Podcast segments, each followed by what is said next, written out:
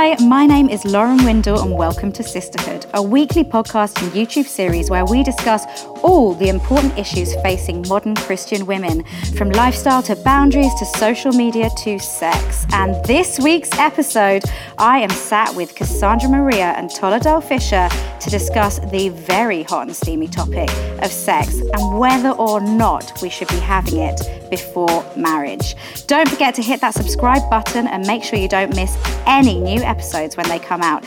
I'll be back for a quick chat at the end, but until then, enjoy the show. You are back tuned into sisterhood and a bit concerned about this episode. I'm not going to lie because we're talking about we're talking about sex.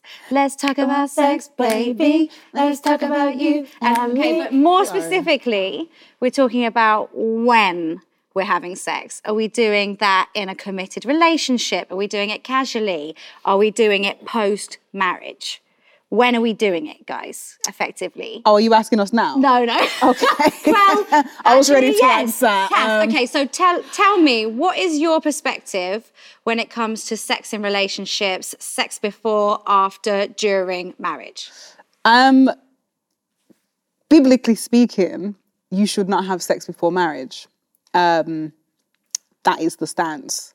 I have had sex before marriage. Oh I wow, have- okay, I wasn't expecting this to get so. So, I'm not married, guys, and I, I've done it. Um, Okay. I have been in committed relationships with people I thought I was going to marry, and they've said to me, "Well, I mean, if we're going to get married, we might as well."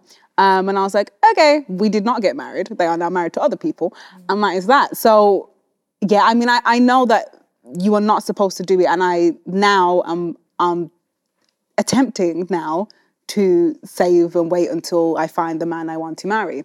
Um, but yeah, I mean, sometimes when you're in a committed relationship and you really love someone, and I guess you think, I'm going to marry them, you just think, well, we might as well. Um, and that happens. That is life.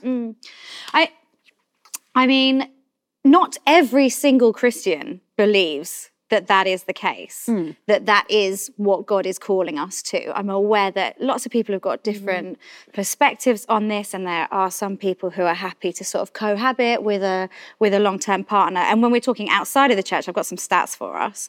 Um, couples under 30. 69% are living together unmarried and this is like Generally. across all you know religions and none Yeah. um, and then when it comes to couples between 30 and 40 years old, um, it flips the other way. And 69% are living together and married. So it's 31% who are who aren't that fussed about marriage or who are working towards marriage. What, Dole, tell us where you stand on all of this.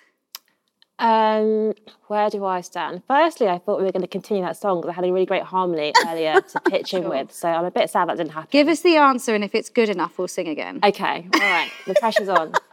So I feel like it's tricky for me because I'm divorced. So it's it's Yeah. sex before marriage and after marriage. Yeah. And I really enjoy intimacy and sex, and so I have found it really hard to be um, because I'm not married again yet. I have found it hard to to abstain, um, having experienced the glory of it and how enjoyable it was for me. Um, but I ultimately do believe, as Cass kind of gave what she thought was the biblical um, idea that you wait. I do believe that it's. I believe that it's. There's a sanctity when you and another person are on the same page about it and committed to one another, and you have committed publicly and to each other and before friends and family. All this stuff. Um, I believe in the vows of marriage. The reality is, it's hard. Yeah. I'm, I'm not saying that you should then go and do it, but I'm just saying I think we have to accept that it's very difficult not to, and especially once um, you've experienced it, you know how it feels. But like that's my situation. Yeah, yeah, totally. I think so. I'm. I sit with you guys on on this. I think like ideal world, no one would have sex. No one would have that ultimate level of intimacy without that ultimate level of commitment. And I think that relationships go wrong when intimacy, whether that's like physical, emotional, spiritual, the progress on that side doesn't match the commitment. Yeah. Um, and I've definitely experienced that in my life, and and obviously I was in several relationships before I was a Christian. So it was a real mindset shift for me that that was something to save for marriage. But I do ultimately believe that that is, I was going to say God's best, but is that a bit cliche? Is there a better, well, I, I think, but what I feel a bit annoyed about, and there's several things. I feel in, in general, Let's go. yeah, yeah, Tell us. around this because I, you know, I think there's a there's not as much grace and kindness Oh, absolutely. as there should be, Definitely. toward, particularly towards women. Yeah. Um, in this, and I know that you know. A, f- a a few of us know people who have gotten pregnant outside of marriage and things like that. And actually, there have been some really severe consequences to that. And there's a part of me that's like, this needs to be taken seriously and whatever, whatever. But also, like, so many people in the church who are saying or portraying that they're not sexually active are. And then this mm. is the one person who has a visible consequence yeah. of that and they're being, you know, chastised when really there's sin all round. And and we're yeah, the other thing that I find annoying, right, is that the church, particularly with young people, the message is just like don't, because that's what God says. No one actually, because God's not, Jesus is not fun police, right? It's not just like, here's something you'll really enjoy, but prove you love me by not doing it.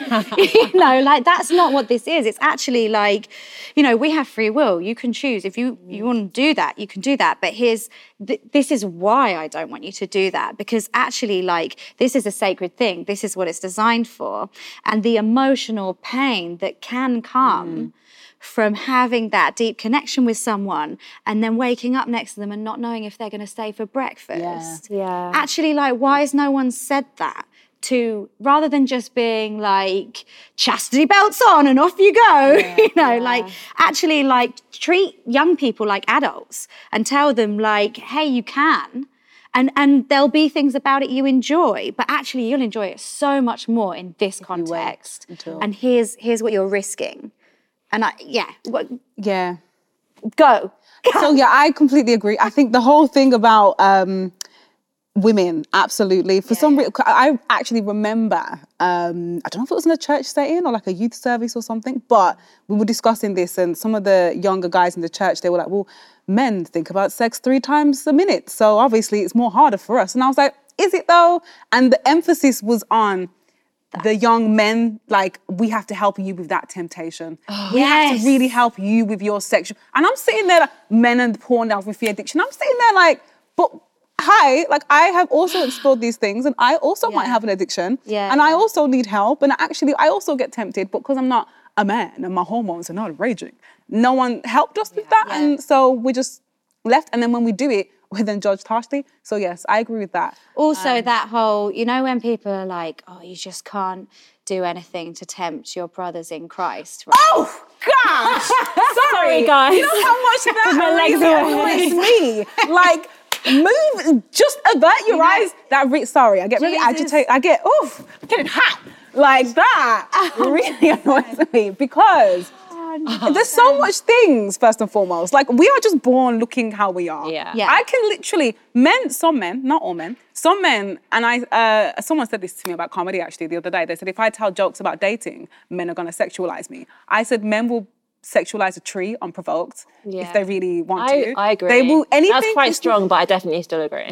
Some men, some men, they don't trying to need. decide if I do agree. I don't know. There's I'm some men that will literally, if they want to think about you in that way, there is to. nothing I can or cannot do that will stop that from happening. There are women who could, who who generate that level of lust as well, but I think There that it are. is often uh, it, it's attributed to men.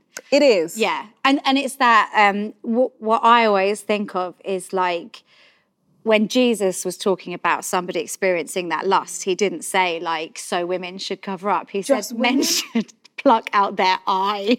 And it's not to say that we walk around and, you know, we obviously No, dress up modestly. no, no, no. But there are, you can literally have things up to here and things down to there. But if a man wants to You think about can't you manage that way, your man's. I That's cannot what do it anything does. About puts that. responsibility on us. Yeah.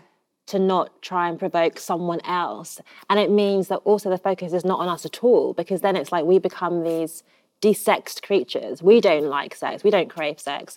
All we're concerned about is making sure that person doesn't, Mm. unless we're married, in which case make sure you've got roses on the bed, candles, Yeah. whatever else people associate with kind of like romance and sex. But there's no scripting around like Mm. what to do. You go from, like you said, being a youth group, no sex. It's not for you, it's for the Mm. married people. And then when you're married, go on, go and multiply. And that's hard. Nothing about like just how to become intimate with someone that you don't know intimately, or like how to relax or how to feel, you know, comfortable with your being naked. Some people have never mm. been naked in front of someone really- else. And that's a really hard thing. I have a friend who got married a few years ago and she did abstain. She, uh, both her and her partner are Christian. They did not have sex. She had never had sex. And when they entered into that relationship, she said she felt so let down mm. because she didn't understand, like, those areas of her body, those stimulate. She didn't understand her own pleasure. She felt shame. She felt embarrassed about this like amazing thing. Yeah. So I think that our sort of like, it's a sin, stop it, you know, rhetoric is actually causing like quite a lot of damage, you mm. know, and and we're in a world that's obsessed with sex. Yeah. But can't we show it in that in that beautiful way? We do need to because sex was God's creation. It isn't like something that the world will, has created. It belongs to God, and I think we need to like reclaim it for Yeah. the wonder that it actually is. Yeah. I think And what you were saying earlier about like uh, just to young people, I think they should be told that it's this wonderful thing, and that means you wait for it because you wait for wonderful things. You don't just they're not some like casual experiences that you just dismiss as being just physical. Because sex, I know people say like it can be just physical and fine. But ultimately, I feel like it isn't ever just physical. There's always something a bit more, even if it's a casual encounter. I think more happens with with There sex is. I and think even the fact that you could create a life, like if you really think about it once, it, just doing it once. doing once, you can make a whole life yeah, in that process. And Mm. if that alone does not tell you how serious that really actually is, and that there are, it's never just a casual, oh yeah, let's have fun. It's not that. Yeah. You can make a whole human in that process with some guy that you just met down the road. Or some or woman that you just met down the road. And can I also say that one thing that's been prevalent when I was doing research on this before is that I can't remember what it's called, but there is this, there's a name for um, a pain that's not actually a physical pain; it's like a psychological pain that predominantly women get it, where they've been so shamed into thinking that sex is sinful that when they finally have sex under the right circumstances, it's very painful, Yeah. and they can't relax, and they can't. They can't. There's no penetration because they can't cope with it Yeah, mm. yeah. and it's not but it's not anything that can be diagnosed or helped with medicine because it's not a real pain mm. Yeah. oh, sorry it's not a physical pain Yeah. and that's just terrible terrifying. Yeah. especially if you've been told if you wait it'll be amazing and then There's you wait definitely a prosperity gospel thing around waiting for sex, isn't there? Like, Yeah. you know, you God is going to give you great riches, and you'll be swinging Mm. Yeah. from the chandeliers, and you won't have ever experienced. And actually, like Absolutely for a lot of couples, it starts off very difficult, and they have to learn and grow together, and and that's not being explained as much. I have to say there are churches that run. That sort of pair up couples With older for like couples, mentoring with older yeah. couples, and I think that those are very honest conversations. Yeah. Obviously, I'm not married, I haven't been in them, but from what I've heard from friends, like actually Mm. that is super helpful. And in the in the sort of accountability and intimacy of those closed confidential conversations, you know, they can be really frank about Yeah. like a realistic perspective. I think and, and there's also marriage courses and I know the Catholic Church is incredible at mm. sort of speaking to people oh really and really preparing them pre-marriage and, and the church of england often offer these marriage courses and lots of other denominations have their own equivalents so it's not it's not nothing but i wonder if it's just sometimes could come in a little earlier I think so because we're. I mean, people in reality are having sex a lot younger than what they probably were. the whole world Well, and because we're always fed things Yeah. from, you know, they've got TikTok kids now do, and they can just literally go onto their phone and they might Yeah. see something that's a bit, you know, and they're like, oh, what's that? And then before you know it, they're in this whole world. So I think, yes, bringing it in a little bit earlier, but also changing the conversation. That is true, but also this assumption that it's only young people that are that are like not married. Like we're talking about like Yeah. no sex, and we're talking to young people. They're people in their thirties, forties, fifties who've never been married. Yeah. and no one's speaking to them because it's it's it, this weird section of the church. It is it is a lot smaller than I guess than the, than the young people that haven't had sex, but it's still a group. Yeah. who needs to know how do you manage your expectations or of intim- intimacy when you've been single, Waited till your 40s or. Or people 50, 60 Yeah. and haven't or people sex. that have um so i have a friend who got married she was a virgin until she got married actually Yeah. she completely just didn't do anything with anyone she got married and then she got divorced within a year and she was like how do i now go back Well, that's to where I- that's that? where I am so as well. how do you then experience this thing and Yeah. then, like you said Yeah. go back to be she said i can't she said I, i'm not going to um and anyone who've got disabilities, there are all sorts of there's all kinds of he's very focused on young people that are young burning people in who their must and- want to have sex. Like, Yeah. wait. Yeah. and that's it. So, look, the world is sexualizing everything. Yes. That's that's a big sort of sweeping statement. Mm-hmm. But some of that is creeping into the church, and I'd love to hear your perspective on this because I think I'm pretty sure that I've described people or actions or things as sexy. And what I mean is like, oh, that's attractive, or you know, yeah. Are we? Um, uh, when I'm using that word. What do you think? Is it like a bit too precious? Like, come on, you know, you don't literally mean that you want to jump on it. Or actually, do we need to uphold a higher standard and not use language like that? Dole? Um, I'm probably going to be the one that is disagreeing with this. I, I use the word sexy all the time. Almost jokingly, I take off the E and put an, an underscore when I write it, just to show how people are obsessed with this like idea that it's bad and it's wrong. It's like it becomes a swear word in the Christian world. I I don't. I think it's because I'm trying to to bring back or to take back these references around sex that have been. What so context do you use it in though? Like, what are you? Um, I don't know if I should be shouting out to my favourite lingerie brand here, but anyway, Agent Provocateur have this slogan which is "Sexy never takes a day off," and I love it because clothes to me are really important because I feel better when I look what I think is good, and it's about like sexy. There is like it's a confidence thing. It's like that kind of um, feeling that you are, yes, it's uh, to do with attractiveness, but it's also like fearlessness and confidence. That never takes a day off. So they use sexy for that is underwear, but people may not even see you in your underwear, but it's you know under your clothes that you are attractive and confident and all these different things. Um, so I use it. I'd, I would avoid using it in certain settings because I know some people find it would find it offensive. But would I say someone's I find someone sexy? Absolutely, I definitely would. I would also say I find some people sexy and I find some people attractive, and they're not necessarily the same thing. And I now, having said that, don't know what the difference is, but I know when hmm. I see them whether they are sexy or just attractive. Hmm. What are you thinking, Cass? You see, I I when I was like in my early twenties, I used to hate that word. I Did you? yeah, I hated it because I used to flip it and say, so you're basically saying that you see sex sexy, um, and I didn't like that. So I Have, you, have to, people called you sexy and you didn't like yes, I that's didn't why you like didn't like it. it? Okay. I had a massive issues around that whole thing, and I used to be like, I don't want to be. I don't want that. Like, no, don't Mm. just see me as that. so um, I'm more than that. Um, yeah. but as I've gotten older, I've realized that there is more to the word than just sex. Like you said, there's confidence. Like there was a video of Method Man on Twitter. Just when the you other thought day. Method Man was going to get brought up. It was- Yeah, sure. You know, why not? Just There don't was a get video- off Method Man these days. Go on. There was a video of Method Man the other day, and he was in a suit, and he was with um, Damson Idris, and they're both on a stage. Uh, I don't know what award show it was, but um, they the comments were all like, "Yeah, his confidence is just so sexy," and I thought, yes, because he just it wasn't that I looked at him, I thought, right, I'm seeing sex. crack on. Yeah. I just thought his confidence and his he was just stood in his suit and he looked good, and I thought that is that is very sexy. That Okay. is quite attractive. So yeah, I think my But should view we use a different has- word? Like, should we use fearless or empowered? No. Should we use attractive or confident? Then none of them really what? embody. I'm an editor. I would use as few, I would like to use as few words as possible. So if we're saying like we're going to say attractive and confident and fearless, no, let's just say sexy. That encompasses all of those things. I don't want to have to be listing. you like- don't think that we're like pushing forward this narrative that everything has to be around sex? I am not going to say that's what we're do- not doing, but I just. I Very just, politician of you. I just, yeah. Dolphin Everyone's Mayor. I'm not gonna, as well. She's like, I'm not, I'm not gonna say. I'm not gonna put my What put would my Michelle name on this.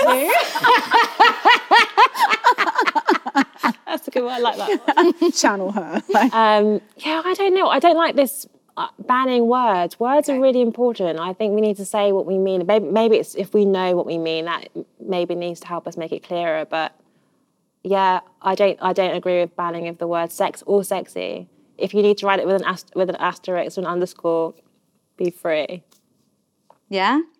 Are you I do think that we should reclaim these words, and I think, uh, yeah, it's not a bad thing to be sexy if you are, because some people are just naturally sexy, aren't they? Like you can't help it.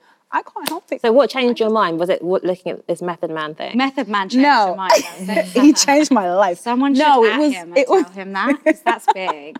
Imagine. I think what changed my mind was as I started to come away from the idea that um, it was sex about is sex. yeah I, I i just had a whole change of mind about all of that that is actually not a terrible thing to be sexy i used to think it was really horrendous and if someone called me that i'd be so offended Where'd that come from? Is that from church? no it was just growing up i think how deep do we want to go i think growing up um, certain things would happen and i would question why and i thought maybe i'm giving off an energy that Oh, I see. I, Yeah, yeah. i'm attracting these things you And so i to then put up a wall. yeah, I then pushed that all the way over there. So when people would call me that, I'll be like, no, I don't want to be that. And then as I got older, I thought, it's not a bad thing. Um, Okay. it's not terrible. Well, bringing it back to that sort of overarching theme of sex and sex before marriage, I did read an article with some really interesting points, particularly about the biblical aspects of this conversation. So I'll read a passage and I'd love to hear your thoughts on it. The early chapters of Genesis give a basic blueprint for marriage. Even though it never says, thou shalt not have sex before marriage, it clearly suggests that sex outside of marriage flows against God's design. God's command to be fruitful and multiply in Genesis 1 is joyfully heeded by Adam and Eve after they are joined in marriage. The same goes for their descendants. Noah, Shem, Abram, and others all have sex and therefore have children, but within the confines of marriage. Throughout the Old Testament, it's assumed that God's, God designed sex for marriage. Deuteronomy condemns a soon to be wife who has had sex before marriage. That's Deuteronomy 22, 13 to 19. And the love poetry contained in Song of Songs delights in the joys of sex, but reserves it for a husband and wife. And then later on in the article, um, it says, We're losing the muscle that helps us compromise and persevere through something because we're just fulfilling our sexual desire anywhere. And this is why we're finding that we are the most single generation to date. And I know that as the person who just read that and as the host, the politest thing would be to hand it to you guys, but I've got something. No, go for it. Take it away. it. Yeah. I I do think obviously the sort of biblical perspective I, I do agree with and I think you you want to be in a position to welcome children and things like that when you're having sex so you know do your do your very best and and seek advice and support for that and be really open in your conversations about what's difficult um but I find it so attractive if I see a man is able to be restrained. Because, say I marry this man, right?